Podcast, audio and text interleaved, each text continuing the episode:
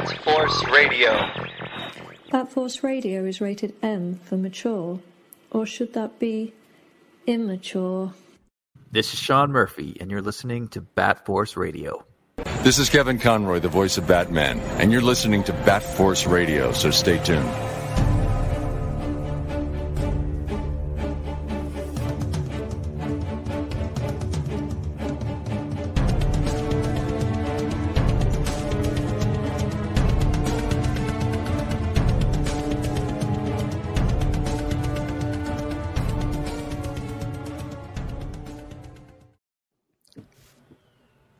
Welcome back to Bat Force Radio. We've got a full house tonight for an episode we've been waiting a long time for, so we're going to get right to it. We've got Legends of Lego Batman in Cali. Strong silence, right? Jesus. All right. Duncan, New York. What up? We've got Bat Force Tom, who just disappeared in Cali. Hashtag make the backflip movie. Hashtag boycott the Batman. Ooh, fighting words. We got Gramps in Texas. Get your hands off my penis. No. And I'm Robin Cross in Canada.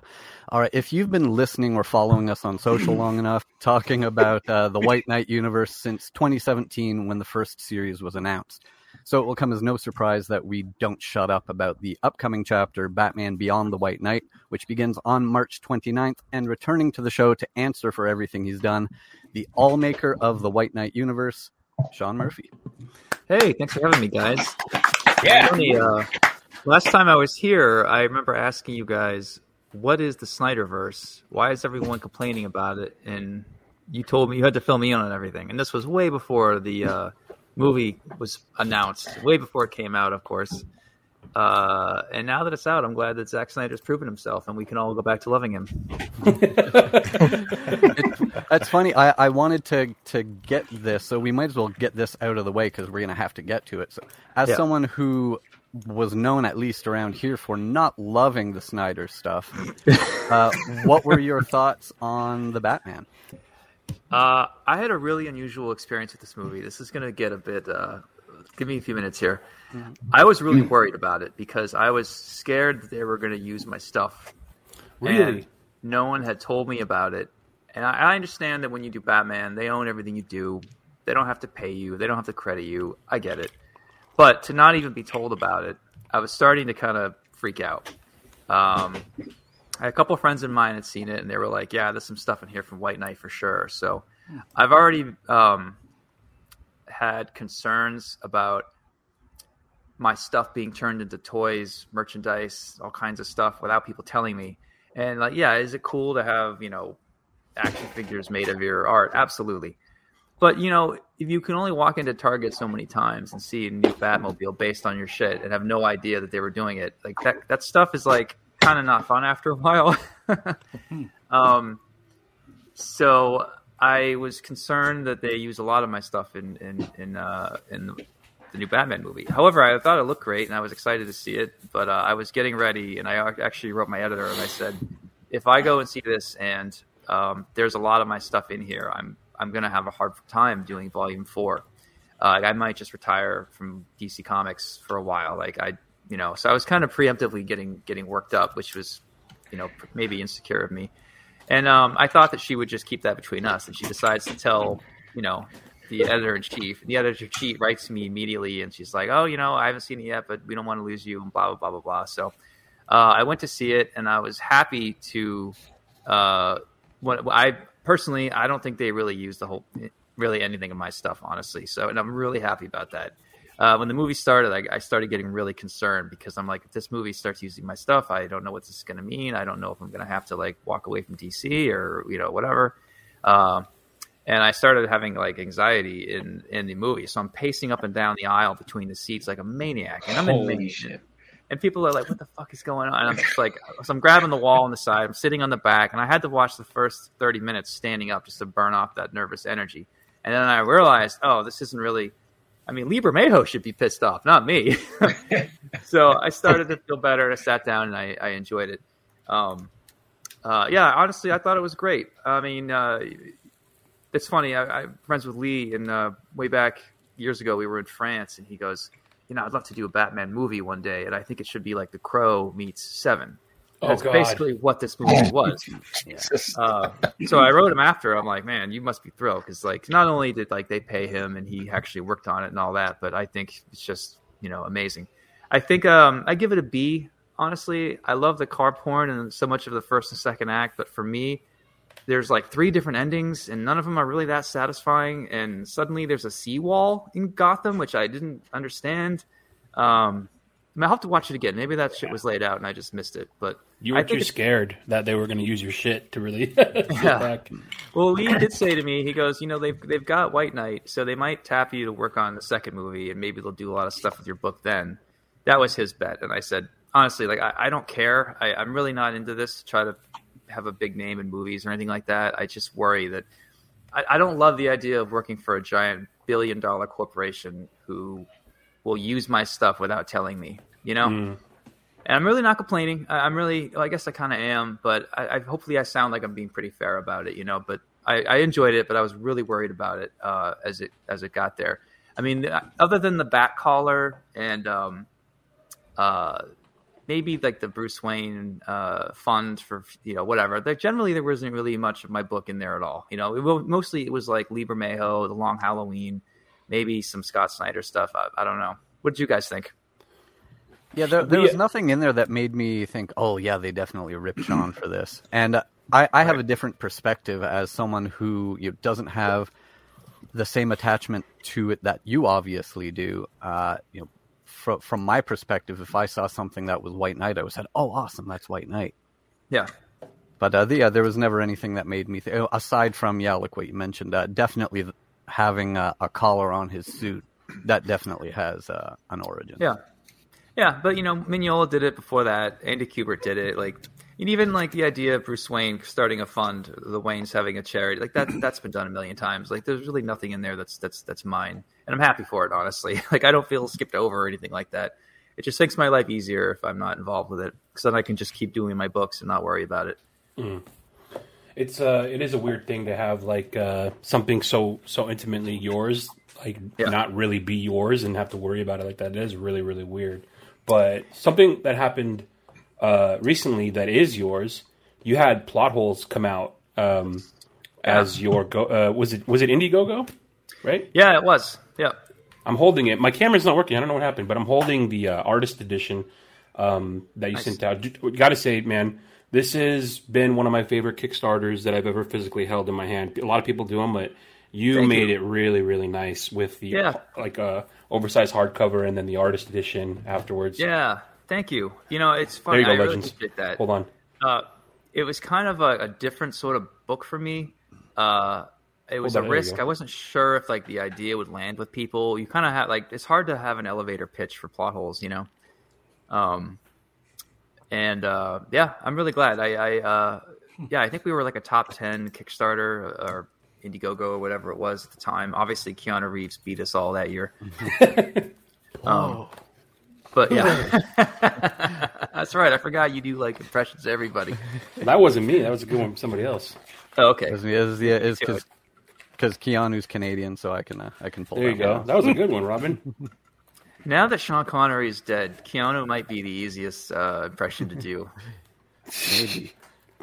Sean, with, just just don't ask Keanu to do impressions or or accents. Have you ever seen that hockey movie he was in? He played a French Canadian guy, oh god, and Oh, there's a there's a clip from it that's on YouTube where his for being a Canadian guy, his French accent is so bad. Like they're talking about uh, a player that's on an, another team, and you know, when it comes to his turn to give his opinion on on this other player, he says, "That man, he is fucking an animal," and it's Wow. so Yeah. bad. It, it's awful. yeah, that's, Yeah. that's part of that's part of what makes him Keanu. Yeah. Yeah, he. uh Oh, what you got? An original piece of art there. Oh, hang on. Yep. Oh, Yeah. cool. Yeah. You. Uh, did you do the um buy the art backing section? That was get in the yeah, get in the get in the. I I drew you. Yeah, I microphone drew your ass. That's right. And I forgot, so I had to make you a pasty. I, I pasted you up on the the first page there. Oh, nice.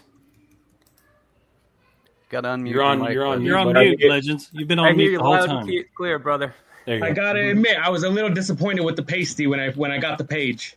Oh, really? Yeah, Felt like an afterthought. I don't know. I There we go. I just I just felt like it it fall off over time or something. I don't know. Yeah. No, it's roast just thick, um, man. I- roast Murphy hour. I only use the best Elmer's glue. Oh wait, You're you happy literally with you re- it was actually you got a you got the okay yeah because it's the art I forgot.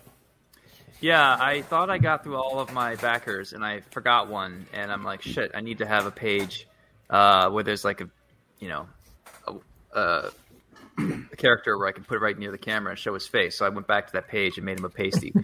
and I thought, well, you know, I'll draw him beyond the panel so he's like bigger and he'll have more art that no one's ever seen. And I guess obviously that didn't work very well. This you're talking to the the artist, uh, the original art snob of the group, so that's probably why. yeah, no, man, I'm happy to give you a refund if you're upset about that. It's not a problem. I refuse to take a refund from you. Because I can't sell that because your ugly face is on it. There we go, and we're right back to it. Yeah, But yeah, the uh, the production quality of not only the the artist edition and everything, but just all that uh, the raised print and the spot gloss and everything on the cover that that is like a top notch produced book. Well, thanks, thank you. And it arrived undamaged. Oh, I yeah. hope. Good. Oh yeah. I don't- yeah. I got it crazy fast. Like I, Yeah. I figured I would have been one of the last people, you know, waiting for it to get to Canada, but I had it before a, a lot of Americans. Mine was Yeah, in the know, first batch as well. I think yeah.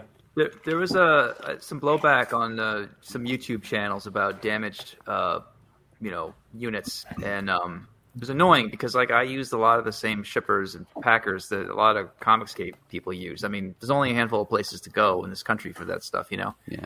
Um, we had like one percent damages. It was low, but Yeah. we purposefully kept shipping cheap because it was COVID, and I didn't know how much money people had, and we were trying to give people a bargain, and you know, um, yeah, like I know we were like uh, eight months late, but I did spend another month doing like an extra issue, so people did get more than what they paid for. But uh, when I started getting heat on YouTube for damaged goods, I was like, "What are you talking about? Like one percent damages is normal. What is going on?" Why, why do you need to go to YouTube about something being damaged in the mail? That's crazy. Because Oh. your your family doesn't listen to you, Robin. Yeah, your, your your wife won't hear you out. Your boss won't hear you out. It's the only outlet. Come on, man. No, it's funny. Like it's it's just the the culture war shit. They just want something to dunk on, and you know, I gave them a reason to dunk on me for a week, and that's that. You know, You were you were riding too high, Sean. You were. You guess were, so. Your, your name was too big for too long. They needed something, I know they they almost got me with Love Bomb, and they didn't. man. That's why. Like you're untouchable, man. Uh, yeah, What we'll else see. is there? Damage books, please. That's nothing. Uh, Hey, so how does it how does it feel now that you're on the other side of it? Like that's a, that was a huge project and it got pushed back because of COVID. So obviously, I'm sure Yeah. you were frustrated. But like now that it's out, I think everyone's fulfilled. The, the what you got to deal with now is people uh, people like begging you for a copy of it that didn't pre-order, right? Yeah, that's funny. So our next step is to um, print out extra copies. So we'll have it available on the site pretty soon. I'll bring it to shows and all that. And uh, at some point, I'll probably break it up and print it out through Image and uh, put it out the traditional Oh, way. that's But, uh, nice. That would be Yeah, cool. like I, my thought was, let's just do what I normally do, but do it backwards. So instead of going to Image and then making it a trade, and then eventually doing like the deluxe edition, let's just kickstart the deluxe, then sell it to Europe, then go to Image. So you're basically doing the same thing, but completely backwards because you sort of make more money that way, and people who back it get a special item that no one's ever going to get ever. Like even when it's collected by Image, I'm never going to let them make it deluxe or as nice as the ones that you're holding. You know, so that way everybody's happy. And then we have that artist edition and the prints as well that it came with. Yeah. Yeah, All kinds of cool stuff. Has anyone done that? I don't think anyone has anyone done like an, an oversized and an artist edition with with the same book. Not that I know I of. assumed they did. Um, we did it with Tokyo Ghost through Image. And I mean, did there's like an well. Indiegogo. Oh, I don't know. Yeah, it's a good question. That's why sure. it's so cool. Is because like it seems like that's you know you're definitely one of the first, if not the only one. Oh, cool. Yeah, I did not know that. Thanks for for telling me. Um, yeah, we plan on doing that forever because those deluxe editions are actually not that expensive to make. They're expensive to ship, and they always get a little dinged up because they're just so big and awkward. But I think customers know that. Um, but like the art snobs out there are happy to pay like fifty bucks for those things. So I definitely plan on including that uh, in the future. It's funny. Uh, my next book after Batman Beyond is going to be Zorro. I got the the rights to Zorro. I'm going to be doing like a Zorro meets Narcos. So it's kind of a, a modern tale of a guy who thinks he's Zorro, like Don Quixote. Uh, he's kind of out of his mind, but he's also really fucking good at it. And uh, his sister's like a driver for the cartel, and she takes pity on him. And the two of them have to like fight the cartel, and he's driving driving around in like an El Camino with like you know Zor- tornado written on the bumper and all that. So um, I got the rights from Zorro, and that's my going to be my next Kickstarter after this. And I plan on doing just four chapters instead of five, and collecting all four as artist editions as well. Oh, cool. So uh, I haven't really talked about it. This is the first time I mentioned it, but this isn't like I'll announce it bigger once I come to the end of uh, Batman, of course. But uh, yeah, after that, I plan on uh, doing some Zorro. And I know no one cares about Zorro except for me, but I, I think there's a way to redo it where I can sort of spark interest again. You know? I absolutely love Zorro. and I Yeah, love this I think all Batman guys. fans love Zorro. Like What What is the uh, process like? Is that a difficult task to get the rights? Depends on who owns them. So I con- I have my lawyer contact ZPI, Zorro Productions Inc., and um, they're out of LA, and someone does own Zorro, and they uh, publish Zorro sometimes through American Mythology and Dynamite. Dynamite hasn't had the rights for ten years, but I believe they're going to reacquire them. So I wrote to them and I said, I'll have my lawyer say, "Hey, my client is a big Batman artist. He loves Zorro. What would it take to get the rights?" And what I basically said to them was like, I showed them plot holes, and I go, "This is what I got for a book that no one's ever heard of. If I do it again with my name and with Zorro, I think I could get like three hundred thousand instead of two hundred and fifty, and then I can just send you guys a check for X amount, and you'll be making way more with me than you will be with Dy- Dynamite or uh, American Mythology." Wow. And um, if you guys ever turn that my personal Zorro idea into a movie, you can give me a percentage of that. So uh, it took about six months to negotiate, but they eventually agreed to it. And like I can make it as violent as I want. They, They're not like Disney where they're trying to. They're not micromanaging, which is nice. Because it could have gone either way. Like Nice. honestly, the whole time we were negotiating, I expected it to fall through at any time because it was kind of a joke. I'm like, yeah, sure, they're going to give me Zorro, uh, but they ended up going going for it. Um, so yeah, we'll see how that does. After that, I, I think I might start a publishing company when I quit Batman, and maybe look into getting the rights to like Highlander and like Oh a lot God. of shit that I think is cool, and sort of turn it into a publisher that it's sort of like Mondo, grabbing titles that no one cares about, but releasing them in a new way that sparks interest. And I think there's a market for that outside of Wednesday Warriors. I think there's a way to do that with some of these titles, like Knight Rider. I think I could do something with that, or um, Oh hell yeah! yeah, like I, I kind of want to scratch my itch and do some of that stuff. Like I think people might see it as a little bit silly, but I'm really interested in doing a really good Highlander book. And I know that's a weird thing for me to say, but Are, I'm pretty sure there's a way to do it. are there any properties from European comics that you'd also maybe be interested Yeah. in? Oh, definitely. I gotta do Judge Dredd at some point. Yeah. Judge dude. Dredd. I, I, don't, Nice. I don't know if this is on your radar or not, but there's a character called Diabolik. He's I Italian. don't know that one. Yeah, He's a yeah. We'll talk about it later. But yeah, cool. Yeah, I'll check he's, it out. he's a really cool character. Yeah. Yeah, that I want to do. I, I wrote to Mignola and talked about some Hellboy with him, so Oh I might God. do like a issue or uh two issues of Hellboy or something next. I'm not really sure, uh, but yeah, I'd, I'd like to sort of branch outside of just Batman, but always return to Batman for a new installment if if, uh, if it's possible, you know. Um, who And owns, always return to Bat Force Radio. And that, yeah, who owns RoboCop? Is that uh, good question. Uh, I think it's there's a French, is a European publisher putting it out. Cause no, wait, no, that was IDW or Image was Boom. putting them out. somebody was putting them out?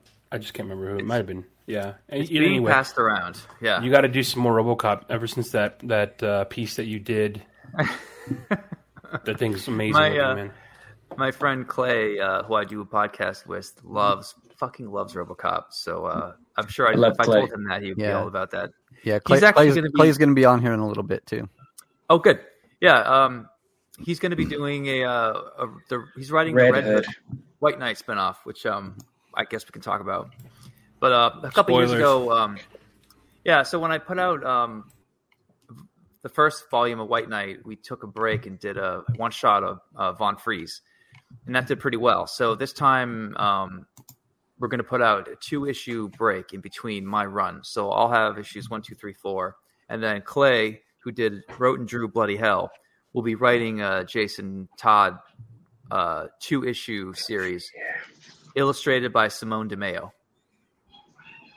Yeah, Simone's great. And uh, I've, uh, do you, are you cool with saying the uh, the description on here of how you how uh, Johnny's going to be written? Uh, right. Yeah. Or, uh, well, or, sorry, as Jason's being written, writing him like Johnny Lawrence and Cobra Kai, sort of uh, mentoring. Yeah, that's that a was our cool idea. that was our thing. Was like, what is our spin on Jason? It's different. And then we're like, what if he was kind of a loser but could still kick ass? And he was kind of sad, and he loved the '80s. And we basically thought Jason Todd is Johnny Lawrence, and he meets this kid who really, you know, thinks a lot of him. And uh, there you go, man. You got all the toys.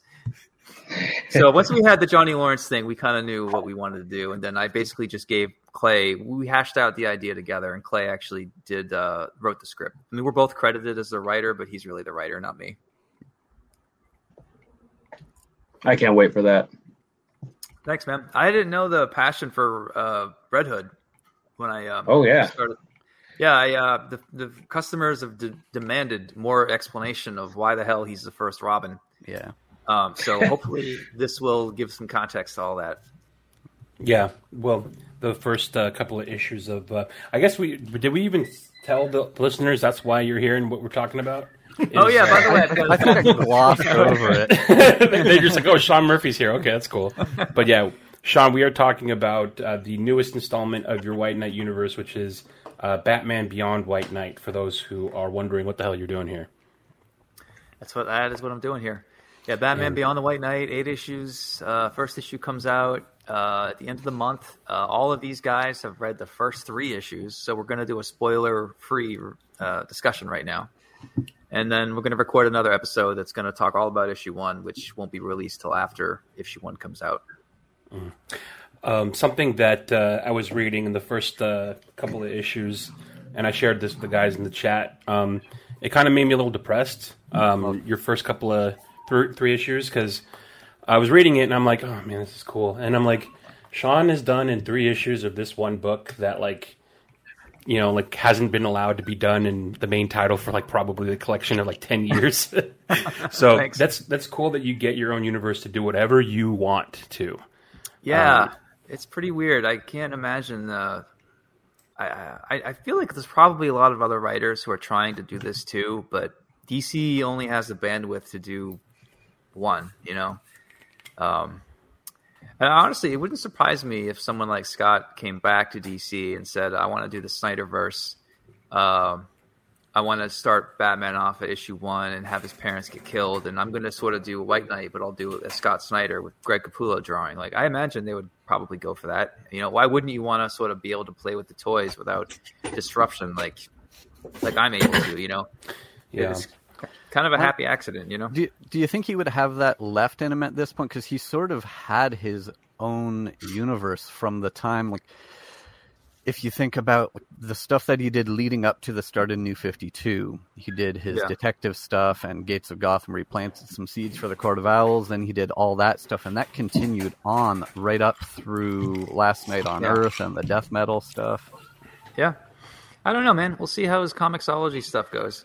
Um, and then the Dark Horse rollout. I know some of that stuff isn't quite what was planned. Um, if I was him and things didn't work out with those companies, I might try to come back in with DC and reclaim the throne. Why not? You know, Yeah. we'll Yeah, see what I- happens. I'm not sure. I'm, I haven't kept track of what the numbers are on the Comixology stuff, but um, I, I mean, obviously, something has to be said about a title that's yours that you don't really have to listen to anyone and do whatever you want.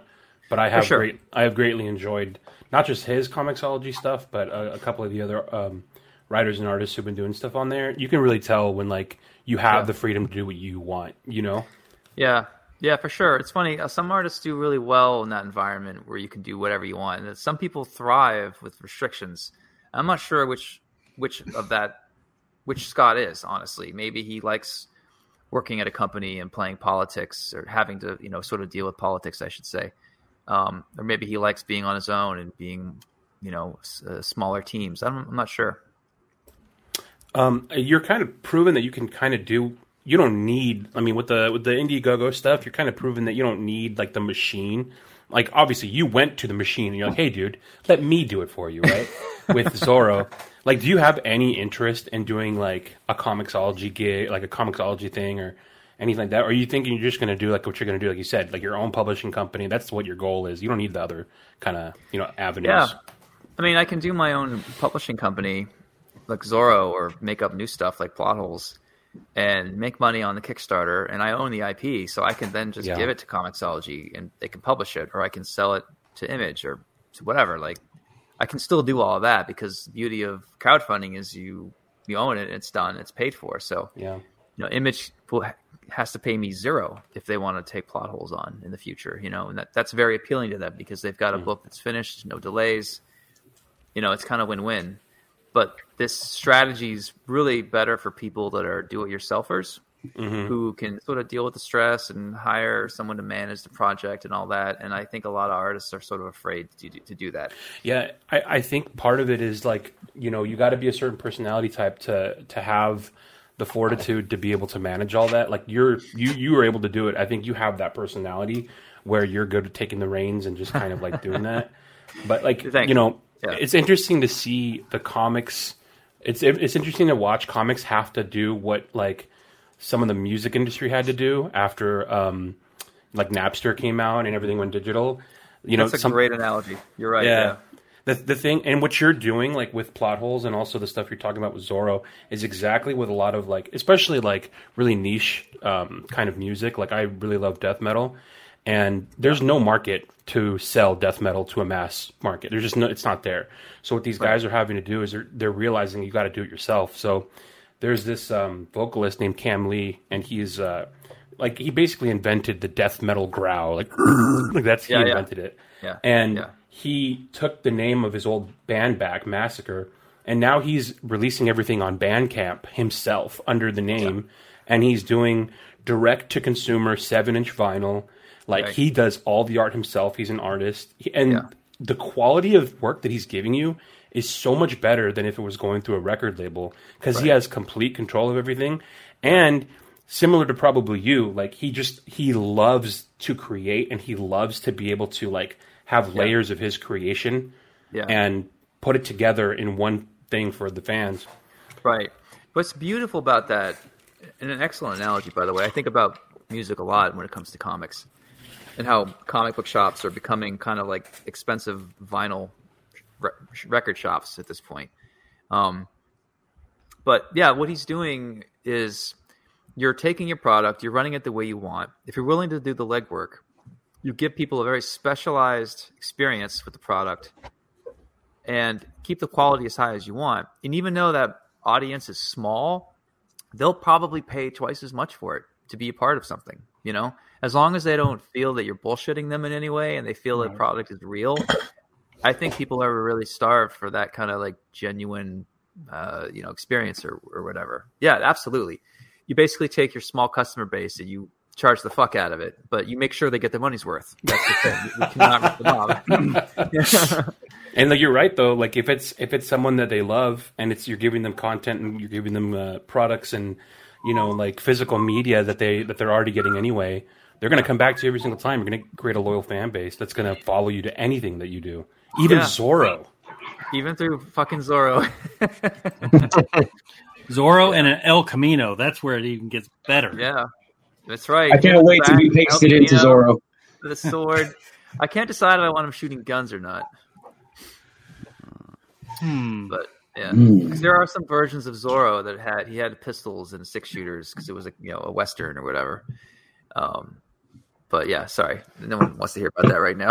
I can go Dude, back I don't know, Batman. man. You're making most of us salivate with that Zorro talk. Yeah. I'm ready.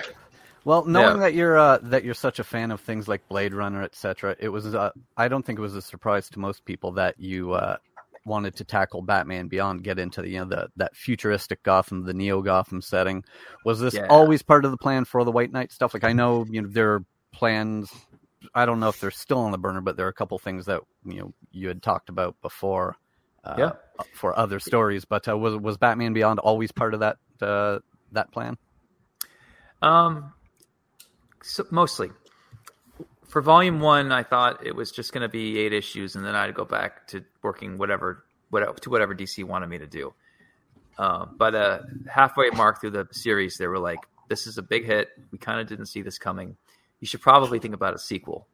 So that's when I was like, "I think I should just retire from working with writers and just write my own stuff from now on, and I'll start with volume two.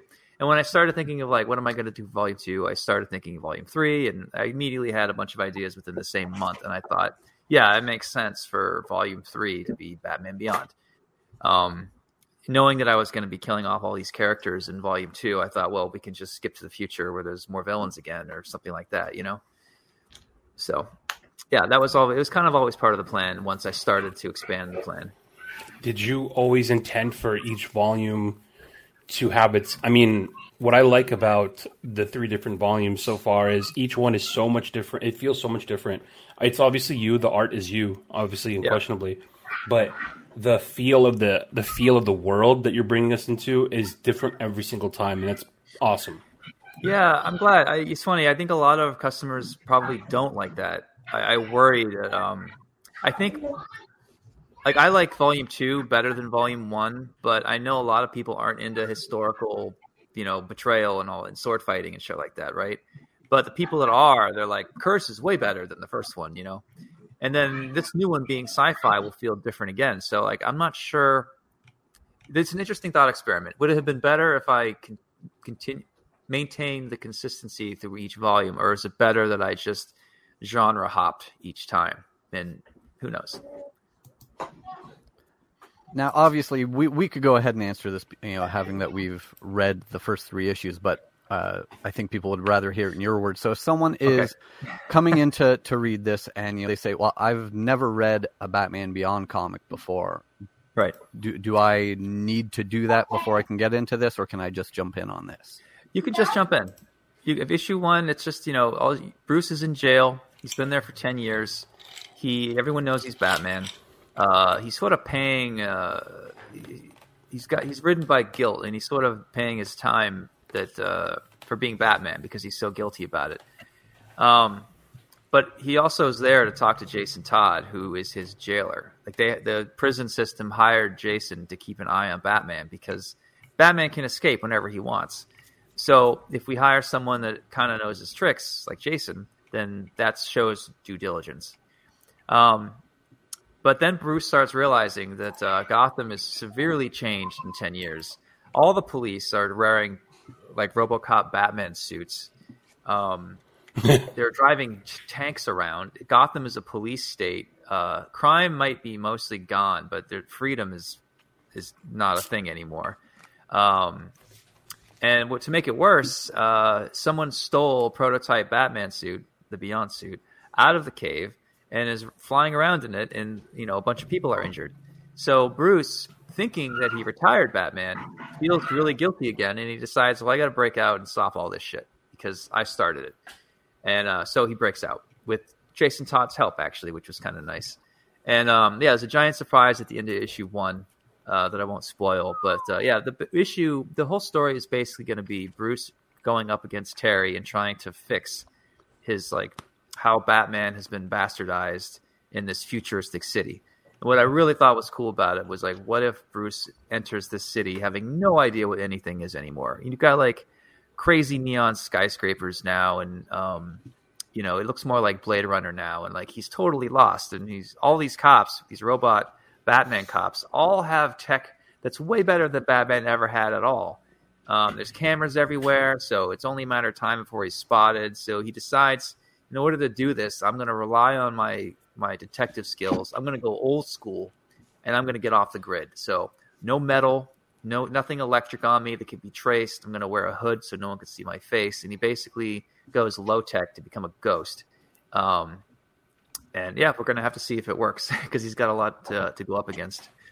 And uh, of course, as time goes on, he starts to bump into members of the Bat family, and we see what's happened to them in 10 years, whether or not they're thrilled that he sort of abandon them, where Harley is. Uh, of course, you know, they all offer to help him, and because he's an asshole, he's always like, nah, I got this. and, uh, you know, eventually he realizes he needs their help, and hopefully by the end, they'll all get back together and kick a bunch of ass. It's funny the way you described Bruce going ghost.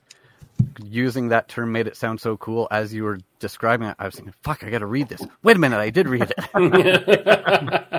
yeah. It's funny. Um, there's a moment where he's, so, you know, in theory, you think you should put on the bat cowl because it will like protect your face. And he's like, "No, I don't want to be Batman anymore. I don't want to wear a cowl or have a cape." It's like, but I know, can't you break the ears off or something? So I, I tried to design it where he was wearing the cowl without the ears, but he just looked like Midnighter. Oh, and um, I did a sketch where he was his face was kind of exposed on the front and top. You can see his like gray hair and his spiky beard. And I'm like, man, that looks so cool. so I'm gonna go with this look, and I'll give him a hood or something. But uh, hopefully the reader will go along with that. You know, it's like the first Batman suit where his face is where you can see his face. So Yeah. yeah, I don't know. It'll, I'm, I'm curious to see what the reactions will be. Well, uh, what I know that was one of your concerns early, uh, the first time we were talking about it. But then when you posted the first shot uh, on on your Instagram showing uh, Bruce in his in his new duds, I think Yeah. the uh, the response was overwhelmingly positive. I hope so. I mean, I think maybe people are, who don't like it just aren't telling me. Well, that, how, how often is that the case though? Like when are I was gonna the, ask. the unhappy people ever quiet? That's true. Everyone's always polite on Twitter. I get her online. Yeah. Well, I Have you thought, you know, if I make his trench coat kind of like a cape, and he has kind of some of some of the mask is on his face, and there's even like slightly pointy ears right up to the top. It's real close, and he has a symbol. Even though he painted it black, the symbol still shines a little differently. So it's still kind of Batman, you know. Even though Mm-hmm. he's thinks that he's not Batman, he's obviously still fucking Batman, and that's sort of the point that people start to make to him as the series goes on. It's like, who are you kidding, dude? You're obviously Batman. We can see the symbol, you know. Yeah. It's uh have you have you had anybody well actually breaking off that I know you put that on Instagram and you had would you put trench coat Batman and then I didn't I didn't see or hear I guess you mentioned that there was like people didn't like it and then there was a new name for him Gramps what was that new name for the Batman do you remember for that that trench coat look Yeah, I don't. I don't remember. Gramps you fucking dubbed it I did. yeah, yeah. You came up with it, man. It was brilliant. Oh, that's right. what was the Uh, name Obi Wan Batman, or Oh. go ahead, Obi Obi-Wan. Obi Wayne. Obi Wayne You know, and when you reposted that, I literally almost dropped my phone. I was like, he, he liked it. He liked it. It's brilliant, man.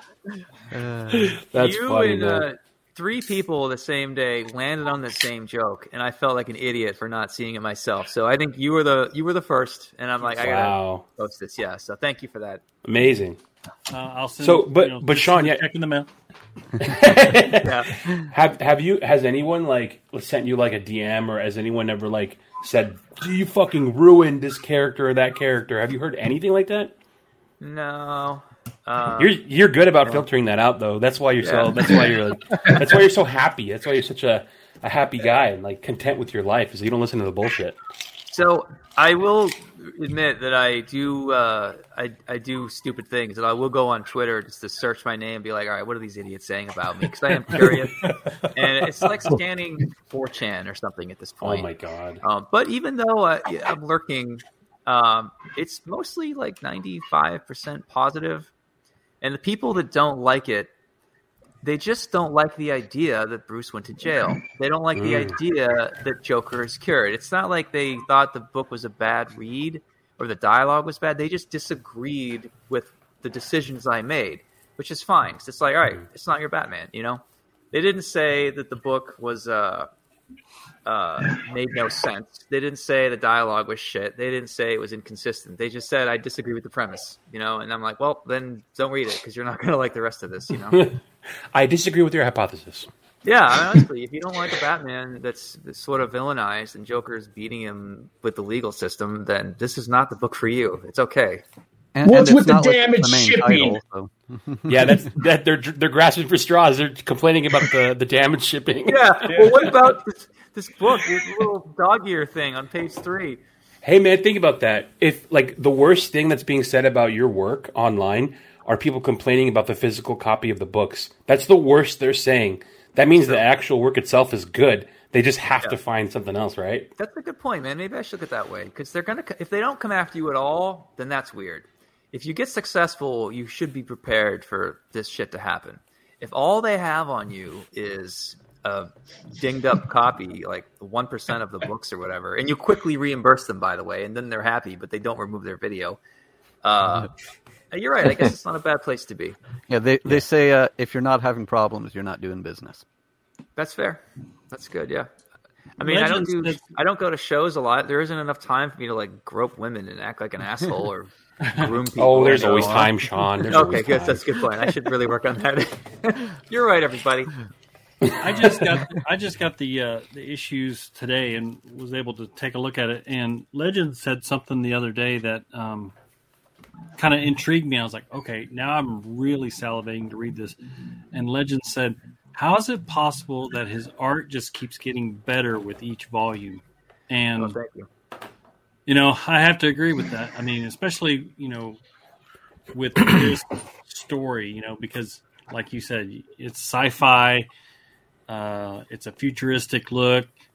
It's a futuristic Gotham, with but with older characters that you add more character to each Yeah. personality, and you know, it Thank is truly. Um, I think readers are really going to love this. Thank you, That's man. a- I appreciate. It. I, I did the. I'm actually working like 10 percent slower, just so I can put more into the page. So if if the art looks 10 percent better, then I'm, I'm happy. Like every now and then, there's a panel where I'm like, I'm exhausted. I can't redraw that face again. I'm just gonna let it go. I thought that way on the first two books, but on this volume, I really don't want to do that. I'd like every panel to be bulletproof forever. You know. Um, and even though there's still a few that slip by, like I'm really trying to make every page some a page that someone would want to hang up on a wall. You know, like I, I never understood artists who think like, oh God, I'm tired. Think God, a Talking Heads page, I'll just uh, do a bunch of blank backgrounds and just blah blah blah blah. blah. I think there's still a way to draw that that's interesting and do a cool background, draw a tree, draw a bird, draw a nice building. That that page is still sellable. And I'm not saying that all of your readers want to buy a page of art, but if their brain goes, "Ooh, I want to own that," that means they're obviously enjoying your art. You know, there's so much art that talented artists release that you'd never want to hang on your wall. And I try to make every page, even if it's like an inherently boring page, something that someone would want to hang on a wall. Uh, it's kind of the goal. And you know, I, I can't always hit it. Like I can show you a few stinkers right now, but uh, you'll, you'll see them in issue four. That uh, that first page where we see Bruce's new look, uh, I think the day you sent that issue, that page became the uh, the background on my phone. Oh, awesome! It's a it's a Appreciate good place to go. Um, without spoilers, because we are doing a little spoiler free right now. Uh, Yep. Let's go around and love bomb real quick. Teases. What would you say? Uh, going flipping through the first couple of issues. What was right now? What is the thing that strikes you? An image that you remember from it? Um, I wanted to add before, like, I feel like Sean's progression is really just.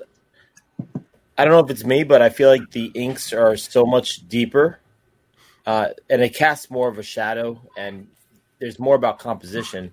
So I, I think with with your with that coloration, it's really making every page deep and dramatic to me. Um, Oh, thank you. but I I really like um, that first page where. Hold on, I'm just sorry. I'm just scrolling up where where Terry's in the suit and he's kind of like, what does he say now? Uh, oh no, it's it's the splash page. No That's my favorite. Spoiler Oh, free. Spoiler free. All right. Well, you asked me what page I like, so it's, I'm just saying an image. That's okay. Oh, yeah, that's, uh, yeah, it's all right. So so he's uh you know it is a from left to right. He's just Yeah. uh in in fully fully in the suit for the first time. So yeah. I think that kind of sets gorgeous. the tone for it. Yeah. Gorgeous. I'm using a lot of uh, calligraphy nib when I ink. It's kind of doing what Ashley Wood does.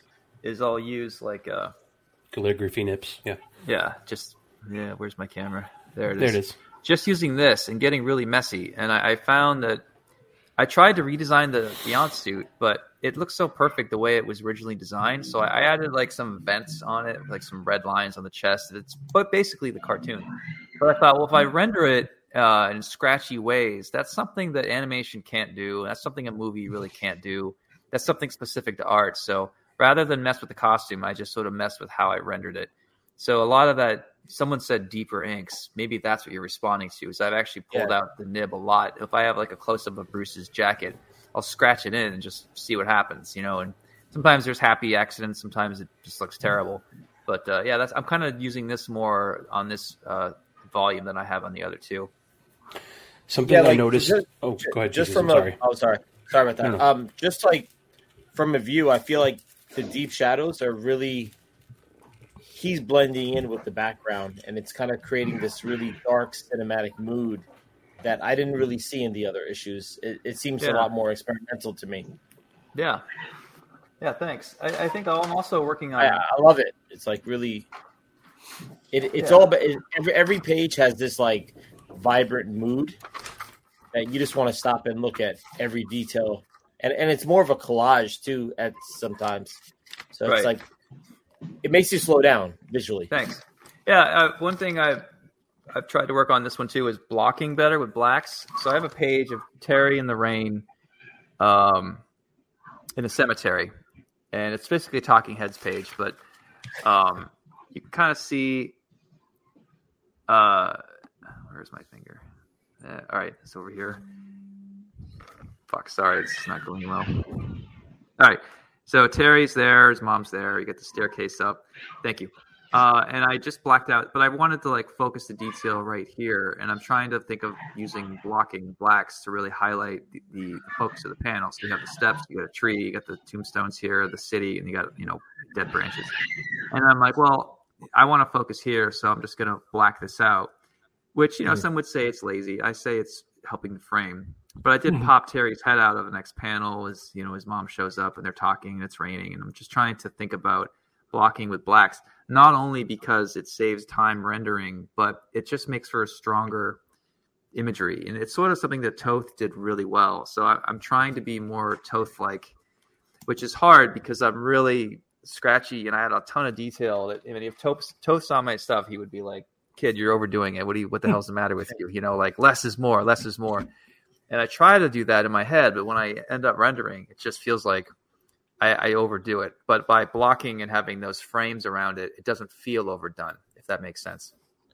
and and also you're having these like you said you're having these characters gently pop out of the panel which is kind of creating this collage very this very like orderly collage effect Yeah. with the dark ink so it's it's to me it looks this looks fresh to me oh, like Oh, it's thanks, a man. brand new spin and then also with your with your colorist he's just really complimenting those dark inks and it every page is is a, is a color mood to me Oh, thank you. Yeah, I switched colorists from Matt Hollingsworth to Dave Stewart this time. Dave and I go back to Hellblazer and Joe the Barbarian and uh, American Vampire.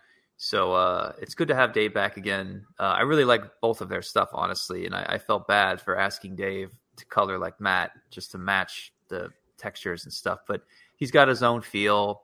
He's really good with city um, lights, like really good with like an orange, yellow, and purple palette is kind of his his thing. So yeah, I'm really enjoying the changes here, but I appreciate the the compliment, and that's something that I can like hearing that makes me want to focus on it more. So I I, I do hope that I can do more of that in the future. Yeah, Tease Yeah, is like, a, uh, I was gonna say Tease is, is a design guy. He uh he does this for a living as far as like taking artwork, designing, looking at Nice. compositions and stuff. So Yeah. he has a little bit more of an eye than the rest of us do. Cool. So I'll he to get- picks up on.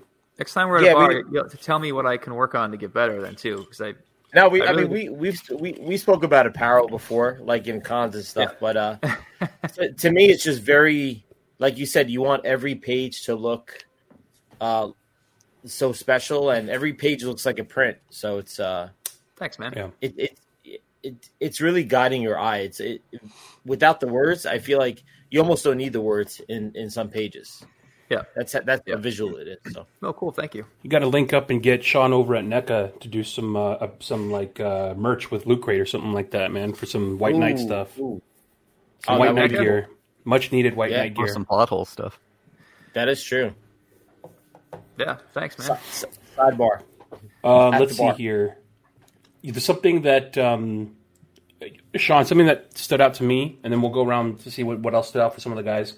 I feel like the last um, edition with Curse because it felt like it felt like swashbuckly with the history. The you know it felt very like um, old, and it almost felt like the story, like the flashbacks were rounded.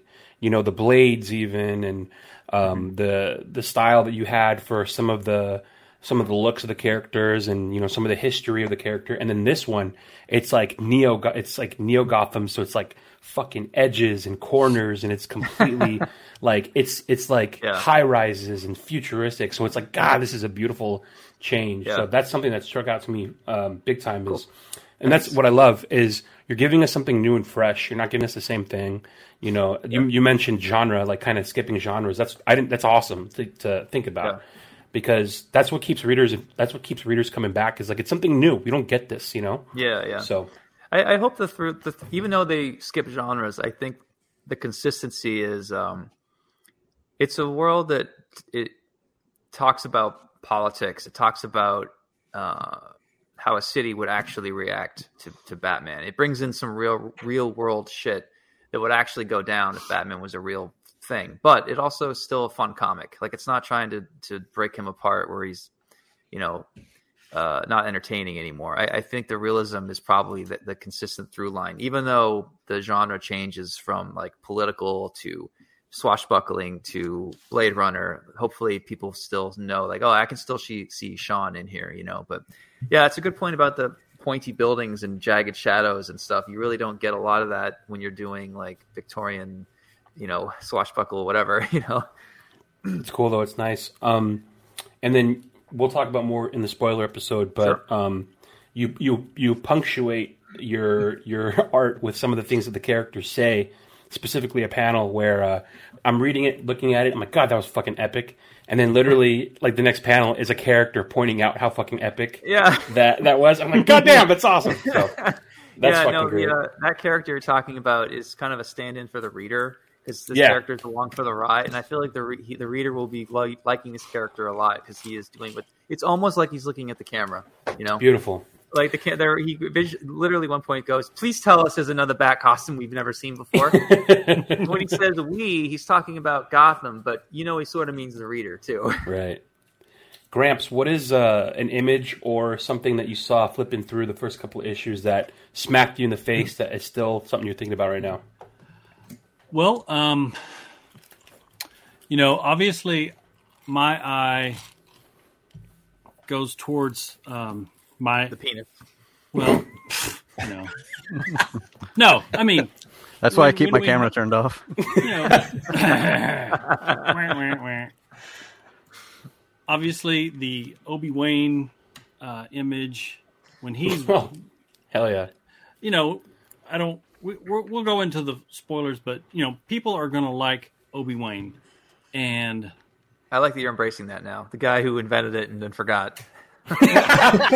man, Why we call him Gramps? Hey, that's why, his name. dude, I fucking forget everything. So Took a Make nap him- and he was need- gone. We need Yeah. to make him an Obi Wan Bat Force T-shirt that he can wear. Oh, shit. no, pe- people are going to love Obi Wan, and I mean, here's the here's the thing, Sean. Maybe it's because I'm a Gemini. Maybe it's because I'm just a natural pessimist. But I love a tragic hero, and that's what I'm getting here. And you know, you see the age, you see the the weight of the guilt, you see everything that's on Bruce's shoulders, and he sometimes feels like he has to carry the weight of the world on his shoulders but then he also feels like he has to make things right and you know like you said you've made every page a seller but there are there's this one page in image uh, issue 3 i think it's page 14 where we get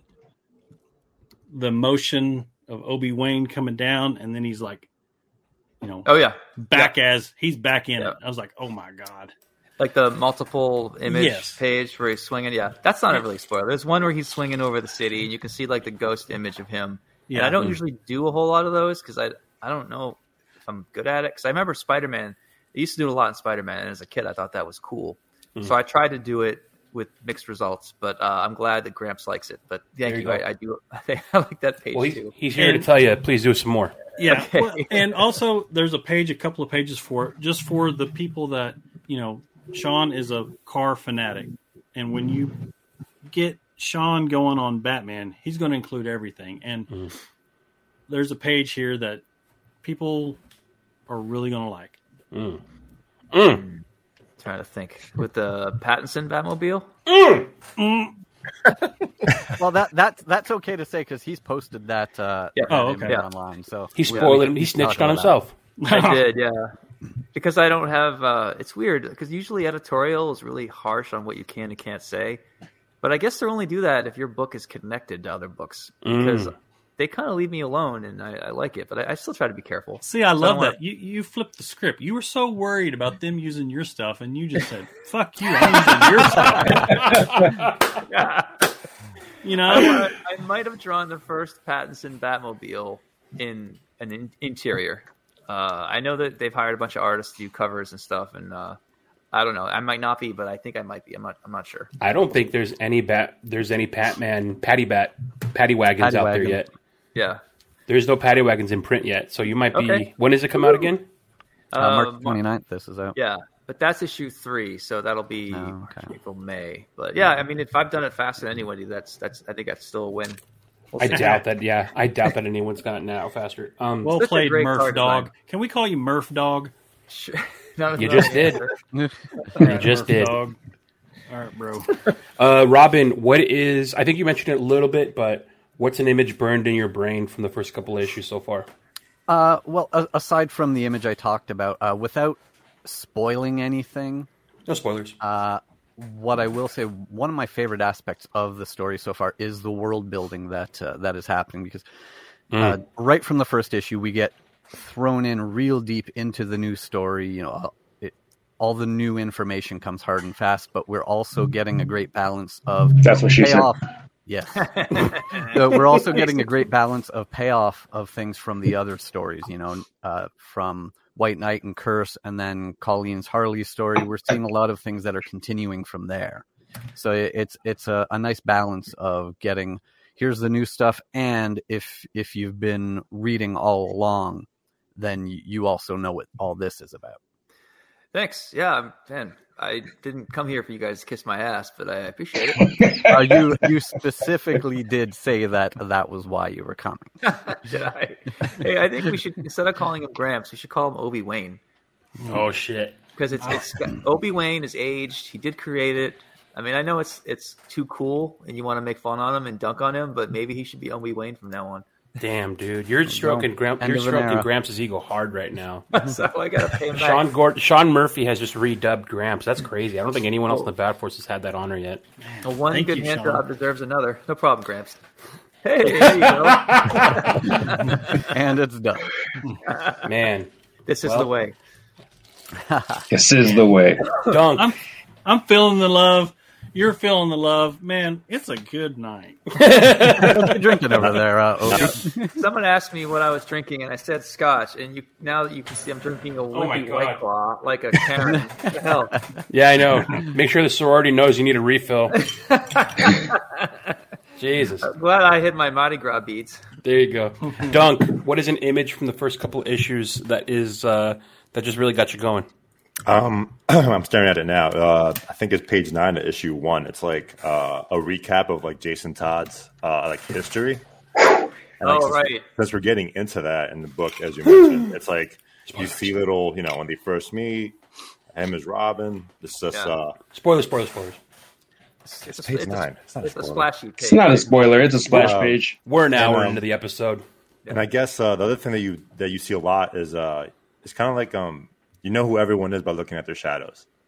Oh yeah, That's I lean into that hard. Like I every time uh, you see Batman, he's got a sh- uh, Uh, you know, eh, sorry. Anytime you see Bruce, you see a Batman shadow, and I know that other artists have done that just as a, a wink, wink. But to, in this book, it's a storytelling device because you see other characters' shadows, and when when Terry inherits the Bat suit, I don't think I give him Bat shadow, but I think at the end I might to show that he's inherited the shadow, and now Bruce's Mm. shadow looks normal. Like that's something I'm kind of toying with. Ooh, ooh, interesting. Sorry, what I didn't mean to love. Go ahead, Dunk. Oh no, I was like at that. I you kind of tell you kind of see the story, uh, Yes. especially especially with different characters. You see like the past uh, by looking at the shadows and what they're currently going through now. Cool, thank you. Yeah, good, good pick.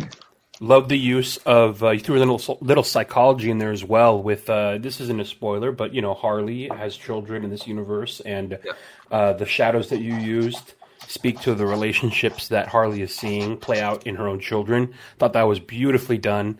Oh yeah, Uh, yeah, I was yeah. proud of that one. I, it's a small panel too. I think some people might miss it. Um, I can spoil this one, and people can, they can blame me for this. God damn it, Sean! Go nuts. Harley's pissed at her daughter. Uh, I already tweeted a picture of Harley uh, of Harley's daughter, and she's very Joker obsessed. She looks Um, fucking awesome when she when she appears.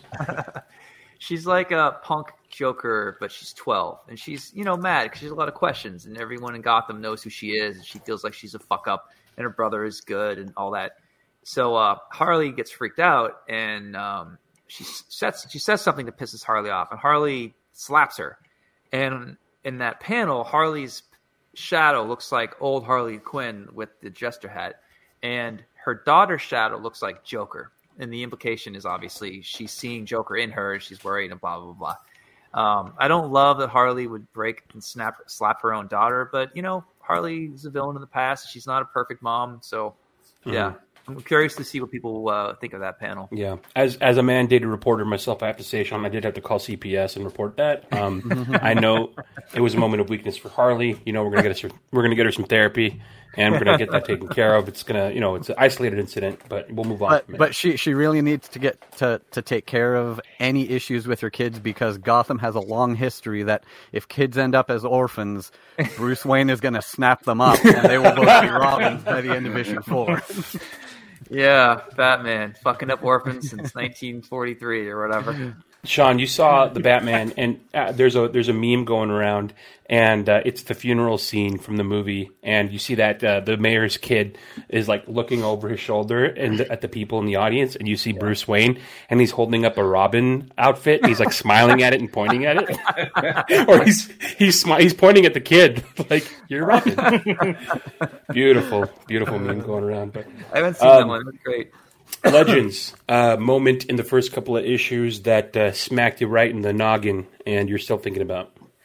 Um, the first thing I thought I, I wrote down a couple of things here. Listen to this First guy. thing that I was reading and I thought, wow, that's pretty badass. Was these uh, lightsaber looking batons that were pretty fucking badass. Obi I was like, what? Yeah, I was Yeah. like, what is this? A lightsaber baton? Those are pretty cool. Um, And the second And- thing is his head being pasted onto that page. oh my god, I still feel bad about that. I can't shake that thought when I look at his dumb face. at least I have a story for it now. His stupid goddamn face. And I made you a uh, gangster. I get nothing for that. All right. Yeah, but you know what else kind He's of still singing your praises. Listen to him. busted my balls about that is I was on the inside corner of the page. So when Oh you my open god, up the here we book, fucking it, go. you can't even Jesus see it. Christ. Oh, man. All right. All right. I can take it. You know, one out of one out of nine is uh. It's I gonna don't go have up to- on YouTube. There you go, right? Yeah, Sean. He's the dis- he's the he's the one out of the out of the rest of us. So Yeah. he's complaining about the the damaged books. So It's all right. It's all right. oh Yeah. I'll be on the Sorry. Kickstarter for Zorro day one. yeah, I will put exactly. you in the center of the page with your big dick swinging back and forth. yeah, I'm gonna make up for it. Don't worry about it. That, that's not a sword. He's just mad. Look, hang on, hang on. You should see some of my commissions. Look at this guy real quick. Hang on one second. I just got to show. Look at who's who. Look at who's sitting here, proud and happy, and just fucking beaming. look at his name. Look at his name. It's It's funny. Love you it. uh, the first book has Obi Wan in it and lightsabers. I think it's all coming together. There you go. Love Bat it. Force. Bat Force. Dude, That if bad you did a. Star Wars book, oh my god. Use the Bat Force. All right, gentlemen, we are an hour in for a s- technically that was like 90 that was like 60 minutes of a 60 60 minutes of a of a 65 minute spoiler free review. Um, should we start getting into spoilers now, you think? Yeah, let's uh, let's wrap this episode here, and then we can just get free to uh, to Cool. talk spoilers. So uh, yeah, that was this episode. Uh, we're going to be putting this out. Uh, this will be out a couple weeks before issue one, and uh, come back on March 29th after you read the first issue of Batman Beyond the White Knight, and listen to the next episode where we're going to go balls deep spoilers.